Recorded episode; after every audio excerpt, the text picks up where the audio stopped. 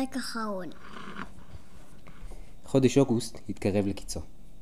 הינשופים קראו את קריאותיהם, קריאותיהם בלילה, ולהקות אלפים שחורות וגדולות חגו בדממה מעל הגינה. היער התמלא אורות מרצדים והים סער ורגש. ציפייה ועצבות עמדו באוויר, והירח היה גדול ולוהט. ומומין טרול אהב יותר מכל את שבועות הקיץ האחרונים, אבל הוא לא ידע בדיוק מדוע. צליל הרוח והים השתנה, והכל העדיף ריח של שינוי. העצים עמדו והמתינו. מעניין אם משהו יוצא דופן עומד להתרחש, חשב מומין טרול. הוא התעורר, שכב במיטתו ובהה בתקרה. בטח עוד מוקדם נורא והשמש עוד תזרח היום, הוסיף להרהר. ואז הסב את ראשו וראה שמיטתו של סנופקין ריקה. ובאותו רגע שמע את האות הסודי תחת החלון, שריקה ארוכה ושתיים קצרות שפירושן ומה התוכניות שלך להיום? מומינטרול זינק ממיטתו והביט החוצה. הגינה עדיין הייתה אפופת צללים והאוויר היה צונן. ושם עמד סנופקין והמתין. יוהו!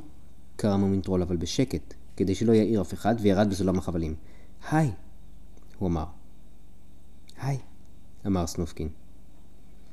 הם ירדו לנהר והתיישבו על מעקה הגשר, וטלטלו רגליהם מעל המים. השמש עמדה עתה מעל צמרות העצים, והאירה הישר בפניהם.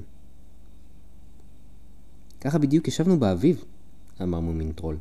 התעוררנו משנת החורף, וזה היה היום הראשון, וכל האחרים עדיין ישנו. סנופקין הנהן. הוא ישב והכין סירות מעלים של צמח הקנה, והשיט אותם במורד הנהר. לאן הן שטות? שאל מומין טרול. למקומות שאני לא שם, אמר סנופקין. סירה אחר סירה פנתה בעיקול הנהר ונעלמה. הן נושאות קינמון, שיני כריש ואבני ברקת, אמר מומינטרול. סנופקין נאנח. שאלת על תוכניות?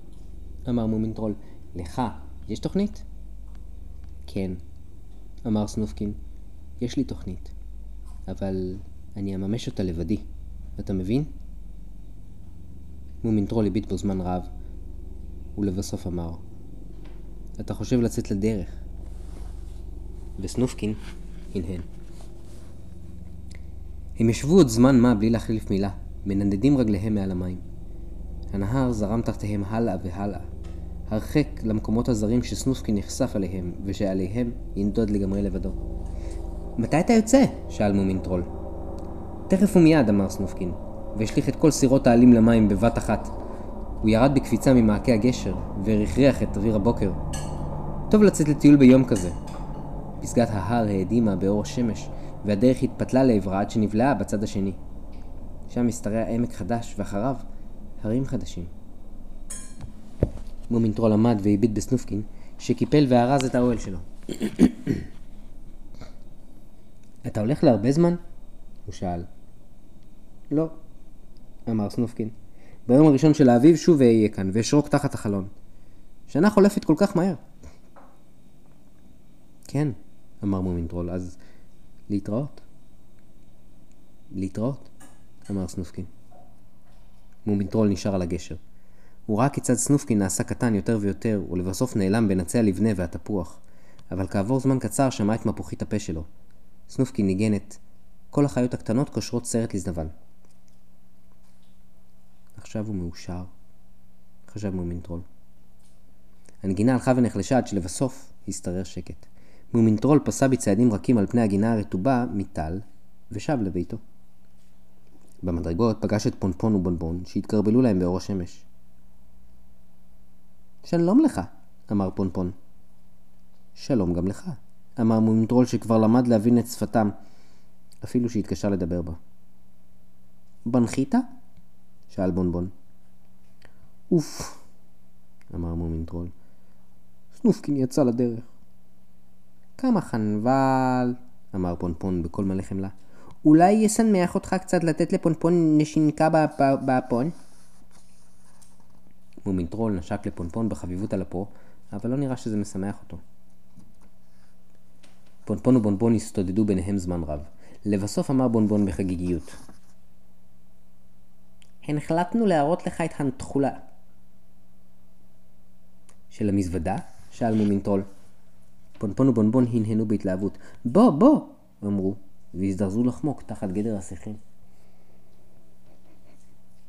מומינטרול השתרך אחריהם. בתוך השיחים העבותים ביותר נתגלה מחבוא, שפונפון ובונבון קישטו את קרקעיתו בנוצות פלומה, ועל הענפים תלו צדפים ואבנים קטנות. אפלולית שררה בפנים, ואיש שחולף על פני הגדר החיה לא היה חושד שיש בתוכה מחבוא.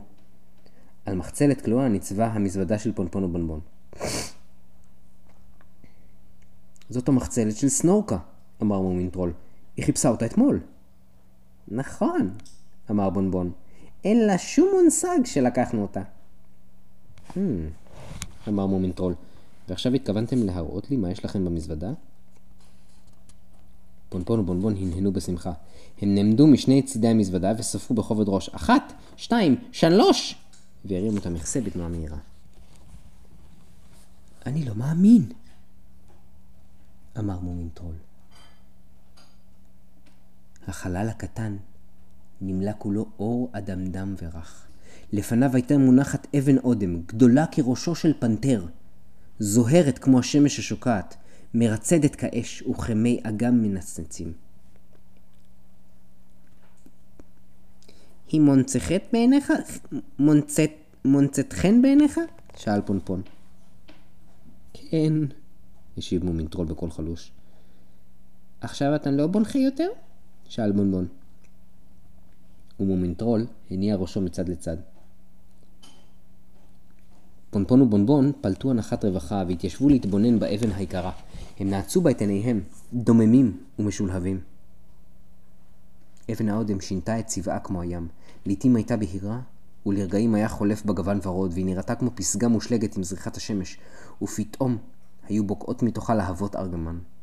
לפעמים נראתה כמו צבעוני שחור, עם אבקני ניצוצות קטנים. אוי, אם סנופקין היה רואה אותה, אמר מומינטרול. הוא עמד כך שעה ארוכה, ארוכה מאוד. הזמן חלף בעצלתיים, ומחשבותיו היו כה גדולות. לבסוף אמר, זה היה יפה מאוד, אני אוכל להביט בה שוב ביום אחר? אבל פונפון ובונבון לא ענו. מומינטרול זחל ויצא מתחת לגדר החיה, וניתב סחרחורת קלה באור היום החיוור. הוא נאלץ לשבת זמן מה על הדשא עד שהתאושש. אני לא מאמין, חשב בליבו, אני מוכן לנשוך את הזנב שלי, אם זו לא אבן האודם של המלך, שהמכשף יצא לחפש על הירח. ולחשוב שכל הזמן הזה היא הייתה מונחת במזוודה של פונפון ובונבון הקטנטנים.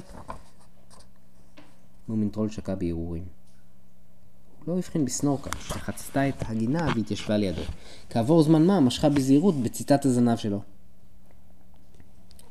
אה, זאת את! אמר מומינטרול וזינק בבהלה. סנורקה חייכה. ראית את התסרוקת החדשה שלי? היא שאלה וסובבה את ראשה. אה... אה... אתה חושב על משהו אחר, אמרה סנורקה. אמרה סנורקה. על מה למשל? שושנת הבוקר שלי, אני לא יכול לדבר על זה, אמר מומינטרול. אבל ליבי כבד עליי, כי סנופקין יצא לדרכו. מה באמת? שאלה סנורקה. כן, אבל לפני כן הוא נפרד ממני. הוא לא העיר איש מלבדי כדי לומר לו שלום. הם ישבו על הדשא והשמש העולה חיממה אותם. סניף וסנורק יצאו למדרגות. שלום, אמרה סנורקה. אתם יודעים שסנופקין יצא דרומה? בלעדיי! אמר סניף בזעם. כל אחד צריך להיות לבד לפעמים. אמר מומינטרול. אתה עדיין קטן מכדי להבין את זה. איפה האחרים? המיולין הלך ללקט פטריות, אמר סנורק, והנברן הכניס את הערסל שלו פנימה כי הוא מרגיש שהלילות נעשים קרים. דרך אגב, מצב הרוח של אמא שלך רע מאוד היום. היא כועסת או עצובה? שאל מומינטרול מופתע. יותר עצובה מכועסת. נדמה לי, השיב סנורק. אם כך אני מוכרח להיכנס אליה מיד. אמר מומינטרול וקם על רגליו. הרי זה נורא ואיום. מומינטרול ישבה על הספ... מומין אימא ישבה על הספה בסלון ונראתה אומללה. מה קרה? שאל מומינטרול. ילדי היקר, משהו נורא קרה, אמרה אמו. תיק היד שלי נעלם. אני לא יכולה בלעדיו, חיפשתי בכל מקום, אבל הוא פשוט נעלם. אוי, זה נורא, אמר מומינטרול, חייבים למצוא אותו. הם ערכו חיפוש נרחב. רק הנברן סירב להשתתף. מכל הדברים המיותרים, תיקים הם הכי מיותרים. תחשבו על זה. הזמן חולף והימים עוברים, ואין הבדל אם לגברת מומין יש תיק או אין לה תיק. יש הבדל עצום, אמר מומין אבא. מומין אמא נראית לי זרה לגמרי כשהיא בלי התיק. מעולם לא ראיתי אותה בלי תיק היד. היו בו הרבה דברים? שאל סנורק. לא, אמרה מומין אמא. רק דברים שעשויים להיות נחוצים פתאום. גרביים יבשים וסוכריות טופי וחוט ברזל ותרופה לכאב בטן ודברים כאלה. מה נקבל אם נמצא אותו? תהה סניף. מה שתרצו, אמרה מומינימה. אערוך לכם חגיגה גדולה ותקבלו רק מנות אחרונות לארוחת צהריים, ואף אחד לא יצטרך להתרחץ או לשכב לישון מוקדם.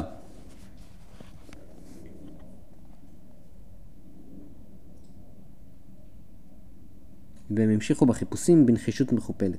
הם חיפשו בכל הבית. הציצו תחת שטיחים ומיטות, בתנור הבישול, ובמרתף, בעליית הגג ועל הגג עצמו. הם חיפשו בכל פינה בגינה, במחסן העצים ועל גדת הנהר. אבל לא מצאו שום תיק. אני מניח שלא טיפסת איתו על עצים וגם לא לקחת אותו איתך לרחוץ בים, אמר סניף. לא, אמרה מומינימה. אוי, אני כל כך אומללה. נפרסם הודעה, הציע סנוק, וכך עשו. והמודעה התפרסמה מיד, ובה שתי חדשות מסעירות. סנופקין עזב את עמק מומין, כך נכתב. פרידה מסתורית עם שחר. ושוב, באותיות גדולות, תיק היד של מומין אימא נעלם, אין קצה חוט, החיפושים נמשכים. חגיגת סוף קיץ שלא הייתה כדוגמתה, למוצא הישר. מיד כשנפוצו שמועות התאסף קהל גדול ביער, בגבעות וליד הים. כולם, אפילו עכברי היער, הצטרפו לחיפושים.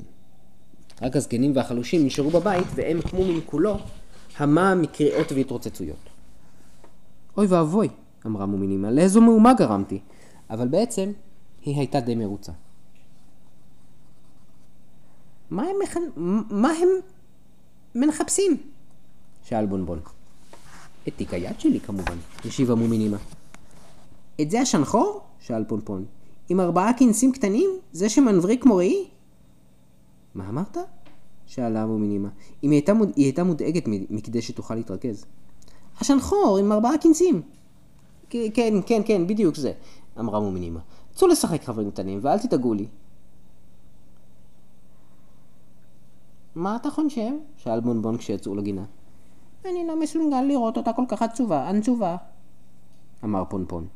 אז צריך להחזיר לה אותו, אמר בונבון ונאנח. אבל היה נעים לנשון בכנסים הקטנים. פונפון ובונבון ניגשו למקום המחבוא שלהם, שאיש טרם גילה, וגררו את תיק העד של מומינימה מתחת לענפי הוורדים. בשעה 12 בדיוק, חצו פונפון ובונבון את הגינה וסחבו יחד את תיק היד. של, את תיק היד של מומינימה, אה, סחבו את תיק היד. הנץ הבחין בהן מיד והפיץ את הבשורה בכל רחבי עמק מומין. ידיעה חדשה הופצה בעמק. נמצא תיק היד של מומין אמא, פון פון ובונבון מצאו אותו, מחזות נוגעים ללב בבית מומין. זה נכון? קרא מומין אמא. אוי, כמה נחמד. איפה מצאתם אותו? בשמחים, אמר פונפון. היה כל כך נעים לנשון, אבל באותו רגע, בדיוק, נכנסו בסערה המברכים. ולמומין אמא מעולם לא נודע שתיק היד שלה שימש חדר שינה לפונפון ובונבון. ואולי טוב שכך. חוץ מזה, איש לא היה מסוגל לחשוב על דבר מלבד חגיגת סוף הקיץ הגדולה. הכל היה צריך להיות מוכן לפני עלות הירח. תארו לעצמכם להכין חגיגה גדולה ולדעת שיהיה כיף ושכל היצורים הנכונים ישתתפו בה. אפילו הנברן בא והתעניין. אתם צריכים שולחנות, הרבה שולחנות, הוא אמר. שולחנות קטנים וגדולים, במקומות לא צפויים.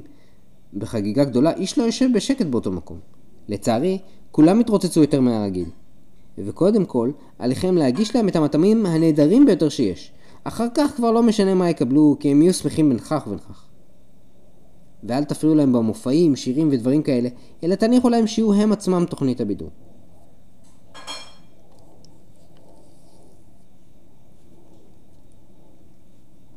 אחרי שהשמיע נברן את חוכמת החיים המפתיעה הזו, פרש בחזרה אל הארסל שלו, כדי לקרוא בספר על אי נחיצותם של כל הדברים. מה כדאי לעשות? מה כדאי לענוד? שאלה סנורקה בעצבנות. את קישוט השיער הכחול שעשוי מנוצות, או אולי את כתר הפנינים? נוצות, אמר מומינטרול. אבל רק סביב האוזניים והקרסוליים, ואולי תתחווי שתיים שלוש נוצות בציצת הזנב. תודה, אמרה סנורקה ומיהרה לדרכה. בפתח התנגשה בסנורק, שהביא פנסי נייר צבעוניים. תסתכלי לאן את הולכת, הוא אמר. את מועכת את הפנסים. אני לא מבין בשביל מה בכלל יש אחיות. והוא יצא החוצה והחל לתלות את הפנסים על העצים בגינה.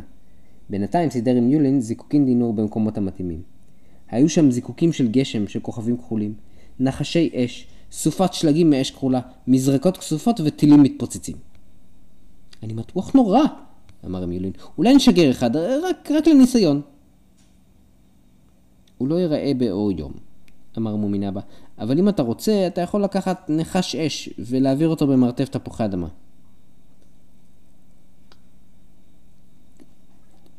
מומינבה עמד על המרפסת לפני המדרגות והכין פונץ' אדום בכמה, בכמה חביות. הוא הוסיף צימוקים, ושקדים, לוטוס כבוש, זנגוויל, סוכר, פרחי מוסקת, לימון אחד או שניים ושני ליטרים של ליקר פרי אחוזרר, כדי להוסיף קצת חיים למשקה. ומפעם לפעם גם טעם אותו. הוא היה טעים מאוד. חפר רק על דבר אחד, אמר סניף, לא תהיה מוזיקה, כי סנופקין לא כאן. נחבר מגבר לתיבת הנגינה הישנה שלנו, אמר מומינבה. הכל יסתדר. את הכוס השנייה נרים לחיי סנופקין. ולחיי מי הראשונה? שאל סניף כולו תקווה. לחיי פונפון. ובונבון, כמובן, אמר מומין אבא. ההכנות הלכו והתרחבו. כל יושבי העמק והיער, ההר והחוף, באו והביאו איתם מזון ומשקה וערכו הכל על השולחנות בגינה. ערימות גדולות של פירות נוצצים ומגשי קרחים ענקיים. ועל שולחנות קטנים מאוד, תחת השיחים, הגישו אגוזים וזרי עלים, גרגרים מושחלים על גבעולים, שורשים מתוקים ושיבולים. מומינימה הכינה את בלילת החביתיות באמבטיה, כי הסירים היו קטנים מדי. אחר כך העלתה 11 צנצנות ענקיות של ריבה מהמרתף. ולמרבה הצער, הצנצנת ה-12 התנפצה כשמיולין הבעיר נחשי אש, אבל לא נורא, כי פונפון ובונבון ליקקו את רוב הריבה. היית מאמין? אמר פונפון.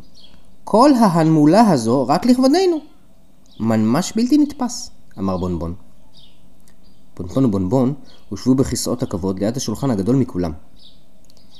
כשהחשיך היום דיו, וכבר אפשר היה להדליק את הפנסים, היכה המיולין בגונג, ופירוש הדבר היה, עכשיו מתחילים.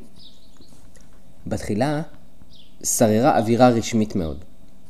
כולם התלבשו במיטב המחלצות והרגישו קצת מוזר ולא נוח. הם ברכו זה את זה לשלום וקדו ואמרו, כמה טוב שלא יורד גשם, ותארו לעצמכם, מצאו את תיק היד של מומינימה. איש לא העז להתיישב. מומינבה נשא נאום פתיחה קצר, שבו סיפר לכבוד מה החגיגה הזאת נערכת, וגם הודה לפונפון ולבונבון. אחר כך אמר מומינבה משהו על הקיץ הקצר בארצות הצפון, ושעל כולם לשמוח כמיטב יכולתם, ואז החל לדבר על ימי נעוריו. מומין אימא מיהרה לגרור לגינה מריצה מלאה חביתיות, וכולם מחאו כפיים. מיד נעשתה האווירה פחות רשמית, ובתוך זמן קצר הייתה החגיגה בעיצומה. הגינה כולה, בעצם העמק כולו, התמלא שולחנות קטנים ומוארים. גחליליות ירו ניצוצות, והפנסים של העצים התנועעו כמו פירות גדולים ויפים ברוח הלילה הצפונית. טילי הזיקוקים התעופפו בקשת מרשימה לעבר שמי שלהי הקיץ, והתפוצצו גבוה גבוה במרומים. וגשם של כוכבים לבנים צנח אט אט על העמק. כל היצורים הקטנים הפנו את חותמיהם אל גשם הכוכבים והריעו. זה היה נהדר. עכשיו טסו המזרקות הכסופות לשמיים. עכשיו התרוממו סופות השלגים העשויות אש כחולה מעל צמרות העצים.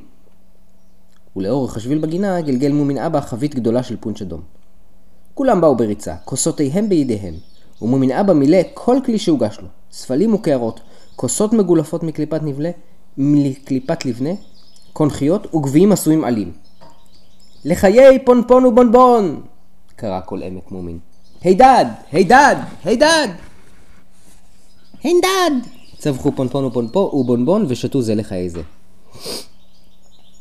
ואז טיפס מומין טרול על כיסא, ואמר,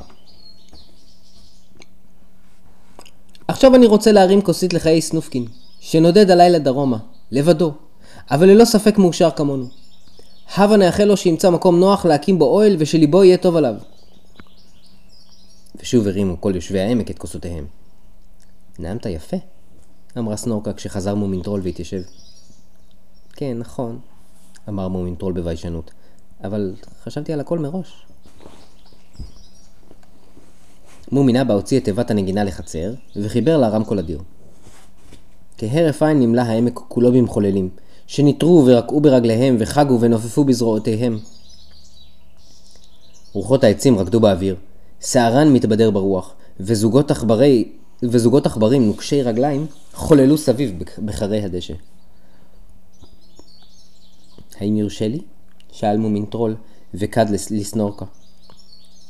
אבל כשהביט למעלה, הבחין בפס בוהק מעל צמרות העצים. זה היה הירח של אוגוסט. הוא שט לו הלאה, גדול יותר מאי פעם, צבעו קטמטם ושוליו קצת מהוהים, כמו מישמיש בלפתן. הירח זהר באור מסתורי על פני עמק מומין, והעמק התמלא אורות וצללים. הלילה אפשר לראות אפילו את המכתשים על הירח, אמרה סנורקה. תראה!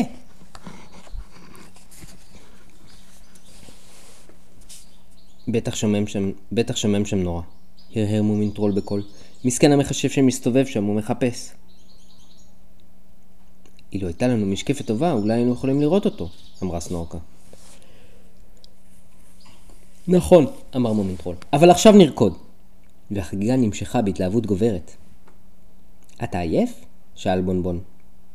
לא, השיב פונפון, אני חונשב. כולם כל כך חנביבים אלינו. אולי נשנמח אותם קצת? פונפון ובונבון התלחששו זמן מה, הנהנו זה לזה ושבו והתלחששו. ואז התגנבו למקום המחבוא שלהם. כשיצאו משם, גררו איתם את המזוודה. שעת, שעת חצות חלפה מזמן, כשהגינה כולה התמלאה לפתע באור וברדרד. כולם פסקו מריקודיהם, משום שחשבו שמדובר במופע נוסף של זיקוקין דינור. אבל זו הייתה רק המזוודה שפונפון ובונבון פתחו. אבן האודם של המלך הייתה מונחת על הדשא, קורנת, יפה יותר מאי פעם. המדורות, הפנסים, אפילו הירח. כולם החבירו ואיבדו מזוהרם. שותקים ויראים הצטופפו כולם סביב אבן החן היוקדת. הייתם מאמינים שיש משהו יפה כל כך? קראה מומין אמא. וסניף נאנח הנחה עמוקה ואמר, איזה מזל יש לפונפון ובונבון. אבל אבן האודם של המלך האירה כמו עין אדומה כנגד האדמה החשוכה, ושם למעלה, על הירח, הבחין בה המכשף. הוא כבר התייאש מחיפושיו ושב עייף ועצוב לנוח בשולי מכתש, והפנתר השחור שלו ישן במרחק מה ממנו. המכשף הבין מיד מהי הנקודה האדומה למטה על כדור הארץ. זו אבן האודם הגדולה בעולם, אבן האודם של המלך, שאותה חיפש במשך כמה מאות שנים. הוא זינק ממקומו, ובעיניים רושפות הביט בכדור הארץ תוך שהוא לובש את כפפותיו ומהדק את גלימותיו על כתפיו. הוא שמט ארצה את האבנים הטובות שאסף בגלימתו. המכשף התעניין רק באבן חן אחת, זו שבעוד פחות מחצי שעה יחזיק בידיו. הפנתר ניטר באוויר ואדונו על גבו. הם טסו בחלל החיצון, מהירים יותר מהאור. מטאורים שורקים חצו את מסלולם. אבק כוכבים דבק במעילו של המכשף כפתותי שלג המסתחררים ברוח. למטה זהר הניצוץ האדום, אורו הולך ומתחזק. המכשף ניווט הישר אל עמק מומין, ובניטור קל אחרון נחת הפנתר על ראש ההר. יושבי עמק מומין הוסיפו לשבת שותקים ומהורהרים מול אבן האודם של המלך. בתוך להבותיה דימו לראות את כל הדברים היפים, הנועזים והנפלאים שחוו, שחשבו או חוו אי פעם, והתעורר בהם צורך עז לחשוב ולחוות אותם שוב. מומינטרול נזכר בטיול הלילי שלו עם סנופקין, וסנורקה חשבה בגאווה על מלכת העץ שמצאה. למומין אמא היה נדמה שהיא שרועה שוב בחול החם באור השמש, ורואה את השמיים בין התפרחות המתנדנדות של ציפורני הים. כל אחד מהם שקע עמוק בזיכרון כלשהו, ולכן, ולכן זינקו כולם בבהלה כשעכבר לבן קטן עם עיניים אדומות התגנב מתוך הצללים והתקרב בצעדים רכים אל אבן האודם של המלך. אחריו פסח חתול שחור משחור והתמתח על הדשא. ככל הידוע להם, שום עכבר לבן לא התגורר בעמק מומין, וגם לא שום חתול שחור. מיצי, מיצי! קרא עם יולין. אבל החתול רק עצם את עיניו, ולא טרח כלל להקשיב, להשיב. ערב טוב, בן דוד! אמרה העכבר ראשית היער. העכבר הלבן הביט בה בעיניו האדומות, מבט ממושך ועגמומי. מומין אבא התקרב אליהם עם שני גביעי פונץ' שביקש להציע לאורחים החדשים, אבל הם לא, שם, הם לא שמו לב אליו. כדרות מוזרה התפשטה בעמק. יושביו התלחששו ותהו. פונפון ובונבון נתקפו דאגה. הם החזירו את אבן האודם למזוודה וסגרו אותה, אבל כשרצו לגרור משם את המזוודה, התרומם העכבר הלבן על כפותיו האחוריות והחל לגדול. הוא צמח כמעט לגודלו של בית מומין, ונהפך למחשף, למחשף בכפפות לבנות ועיניים אדומות, וכשגמר לגדול, התיישב על הדשא והביט בפונפון ובבונבון. ברנש מכוער, תסתנלק מכאן! אמר בונבון. איפה מצאתם את אבן האודם של המלך? שאל המכשף. זה בכלל לא עניינך! אמר פונפון. מעולם לא נראו פונפון ובונבון אמיצי לב כל כך. אני מחפש אותה כבר שלוש מאות שנה, אמר המכשף. שום דבר אחר לא מעניין אותי. מה אין אכפת לנו? אמר בונבון. אתה לא יכול לקחת מהם את אבן האודם של המלך, אמר מומין טרול. הם קנו אותה ביושר מגרוק. אבל מומין טרול לא אמר שהיא נקנתה תמורת מגבעתו הישנה של המכשף. חוץ מזה, הוא חבש עכשיו לראשו מגבעת חדשה. תנו לי משהו, תנו לי משהו לטעום, אמר המכשף. כל העניין הזה מתחיל לעלות לי על, על העצבים. מומינימה באה מיד בריצה והגישה לו צלחת גדולה עם חביתית וריבה. בשעה שהמכשף אכל, עזרו כולם אומץ והתקרבו קצת. מי שאוכל חביתית עם ריבה לא יכול להיות מסוכן כל כך. אפשר לדבר איתו. תנעים לך? שאל פונפון. כן, תודה, אמר המכשף. לא אכלתי חביתיות כבר 85 שנה. מיד החלו כולם לרחם עליו והתקרבו עוד יותר. כשסיים המחשב לאכול ניגב את שפמו ואמר אני לא יכול לקחת מכם את אבן האודם של המלך, כי את מה שנקנה חייבים לשוב ולקנות, או לקבל במתנה. אולי תסכימו למכור לי אותה תמורת, אה, בוא נאמר, שני הררי יהלומים ועמק מלא תערובת של אבני חן? לא, אמרו פונפון ובונבון. ואתם לא יכולים לתת לי אותה? שאל המכשף. לא ולא, אמרו פונפון ובונבון. המכשף נאנח וישב זמן מה מהורהר. הוא נראה עצוב. לבסוף אמר, המשיכו בחגיגה, אני אעשה לכם קצת כשפים. כל אחד יקבל כישוף משלו. בבקשה, הביעו משאלה. בני הזוג מומין ראשונים. צריך לבקש... מומין אימא היססה קצת. צריך לבקש חפצים שאפשר לראות? היא שאלה. או מחשבות.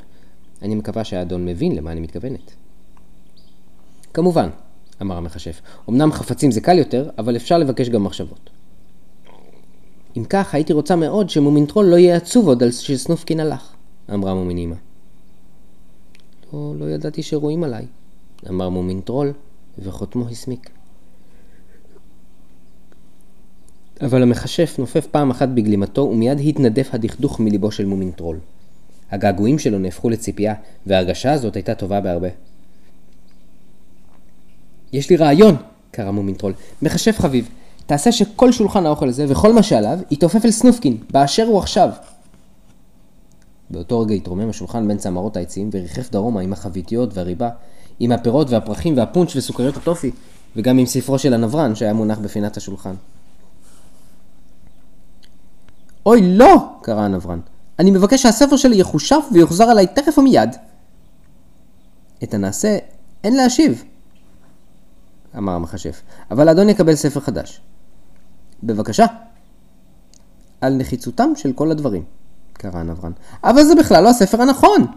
הספר שהיה לי עסק אי נחיצותם של כל הדברים. אבל המכשף רק צחק.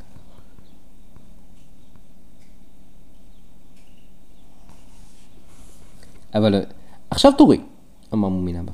אבל קשה נורא לבחור. חשבתי על המון דברים, אבל אף אחד מהם לא טוב באמת, למשל, חממה. אבל נחמד יותר לבנות אותה במו ידיך. וגם סירת משוטים קטנה. וחוץ מזה, יש לי כמעט הכל. אז אולי אתה בכלל לא צריך להביע משאלה, הציע סניף. במקום זה מותר לי לבקש שתי משאלות. אולי, אמר מומין אבא. אבל אם כבר מבקשים משאלה, אם כבר מקבלים משאלה, כדאי שתזדרז קצת, אמרה מומין אמא. תבקש כריכה מהודרת לספר הזיכרונות שלך.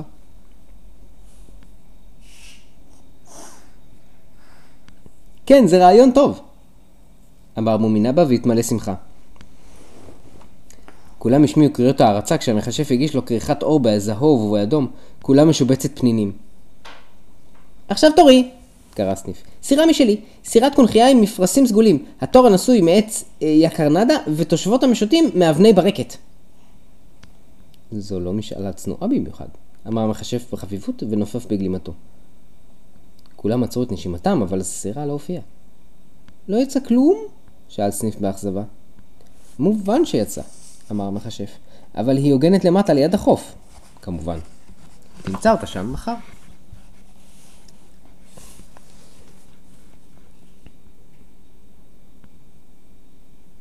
עם תושבות משוטים מאבני ברקת? שאל סניף. בהחלט. ארבע תושבות ואחת להחלפה, אמר המכשף. הבא בתור.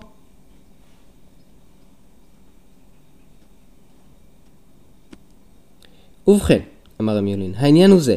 לצורך המחקר הבוטני שלי שאלתי עת חפירה מסנורק. אני זקוק אפוא בהחלט לעת חדש. וכמו ילד טוב, הוקד קידת נימוסים קלה, כשהמכשף הושיט לו עת חפירה חדש. לא מעייף לעשות כשפים? שאלה סנורקה. לא כשפים קלים כאלה, אמר המכשף. ומה תרצה העלמה הקטנה? המשאלה שלי באמת קצת יותר מסובכת, אמרה סנורקה. מותר לי ללחוש אותה? אחרי שגמרה ללחוש אותה, נראה המכשף קצת מופתע. הוא שאל, האם העלמה בטוחה שהם יתאימו? כן, כן, כן, בטוחה, התנשמה סנורקה. אם כך טוב, אמר המכשף, הנה זה בא. כעבור שנייה נשמעה קריאת תדהמה מפי הנוכחים. לפניהם עמדה סנורקה, וצורתה שונ... שונה לבלי היכר. מה עשית לעצמך? זעק מומין טרול הנסער. רציתי עיניים כמו של מלכת העץ, אמרה סנורקה. הרי היא הייתה יפה בעיניך. כן, אבל, אבל, אבל, אבל... מלמל מומין טרול האומלל. הן לא יפות בעיניך? שאלה סנורקה ופרצה בבכי. הרגעי, הרגעי, אמר המכשף. אם העלמה אינה מרוצה, אחיה יוכל לבקש שיוחזרו לה העיניים הקודמות. כן, אבל חשבתי לבקש משהו אחר לגמרי, מחה סנורק. זו לא אשמתי שהיא מביעה משאלות מטופשות. מה חשבת לבקש? שאל המכשף. מכונת חישוב, השיב סנורק. מכונה שמחשבת אם משהו צודק או לא צודק, טוב או רע. Mm.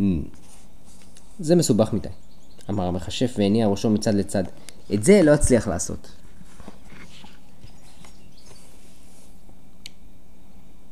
טוב, אז מכונה שכותבת, אמר סנוק. אחותי רואה היטב גם בעיניים החדשות שלה. נכון, אבל היא לא נראית טוב, אמר המכשף. בבקשה ממך, בכתה סנורקה אחרי שהציצה בראי. תבקש שיוחזרו לי העיניים הקטנות שלי, הרי אני נראית זוועה! נו, טוב, אמר סנורק בנדיבות. תקבלי אותן בחזרה למען כבוד המשפחה, אבל אני מקווה שתהיי קצת פחות יהירה אחרי מה שקרה. סנורקה הביטה בראי פעם נוספת ופלטה צהלת שמחה. עיניה המוכרות שבו למקומם, אבל ריסיה התארכו במעט.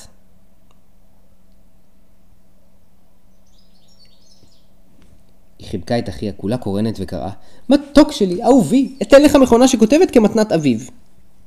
לא, לא, לא חשוב, אמר סנורק במבוכה. אסור לנשק כשאנשים מסתכלים. לא הייתי מסוגל להביט בך כשנראית נורא כל כך. זה כל העניין.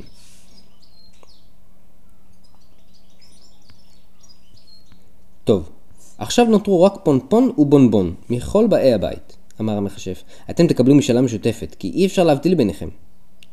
ולעצמך, אתה, אתה לא רוצה לבנקש מנשלה? תהה פונפון. אני לא יכול, אמר המחשב בעצב. אני יכול רק להגשים משאלות של אחרים ולהפוך את עצמי לכל מיני דברים. פונפון ובונבון נעצו בו את עיניהם. אחר כך הצמידו ראשיהם והסתודדו זמן רב. לבסוף, אמר פונפון ובונבון. לבסוף אמר בונבון בחגיגיות. החלטנו להנביע מש... מנשאלה במקומך, כי ענתה כל כך חנביב. אנחנו רוצים אבן אונדם שתהיה גדולה ונהנדרת כמו שלנו. הכל כבר ראו את המחשב צוחק, אבל איש לא האמין שהוא מסוגל גם לחייך. עתה חייך המחשב מאוזן לאוזן. הוא היה מאושר, ממש ראו עליו, ראו את האושר באוזניו, במגבעתו, במגפיו.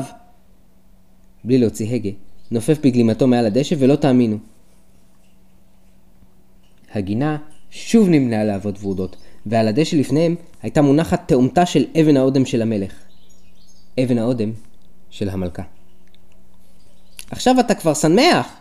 אמר פונפון. ועוד איך. קרא המכשף והרים בזהירות את האוצר הקורן עטוף בגלימתו. עכשיו כל יצורון וכל החברוש יער וכל זוחל בעמק כולו יביע משאלה ויבקש מה שהוא או היא רוצים. אני אגשים את משאלותיכם עד עלות השחר, כי עליי לשוב לביתי לפני זריחת השמש. ועכשיו החלה חגיגה של ממש. לפני המכשף השתרר תור ארוך של יושבי יער, צייצנים, צוחקים, נואמים וצווחים, שרצו כולם שמשאלותיהם יתגשמו. מי שביקש משאלה מטופשת, הורשה לבקש אחרת במקומה, משום שהמכשף היה, היה שרוי במצב רוח מרומם. הריקודים חודשו במרץ, ומריצות נוספות עמוסות חביתיות הוסעו אל מתחת לעצים. המיולין שיגר זיקוקי דינור ללא הפסקה, וממן אבא הביא את הכרך ההדור של זיכרונותיו וקרא בקול על ילדותו. מעולם לא חגגו במרץ כזה בעמק מומין. הו, כמה נפלא ללכת הביתה לישון בשעה הדוממת שלפני עלות השחר אחרי שאכלת הכל, שתית הכל, דיברת על הכל ורקדת עד שרגליך התעייפו. המכשף מתעופף עכשיו לקצה העולם, ואמא העכברה זוחלת לתוך ציצת העשב שלה, ושניהם מאושרים באותה מידה. ואולי המאושר מכולם הוא מומין טרול, שחוצה את הגינה עם אמו בדרכם הביתה, בדיוק כשהירח מחוויר באור השחר, והעצים מתנועים קלות ברוח הבוקר הבאה מן הים. הסתיו הצונן מגיע עכשיו לעמק מומין. אחרת, איך יוכל האביב לשוב? אבל הם חוצים את הגינה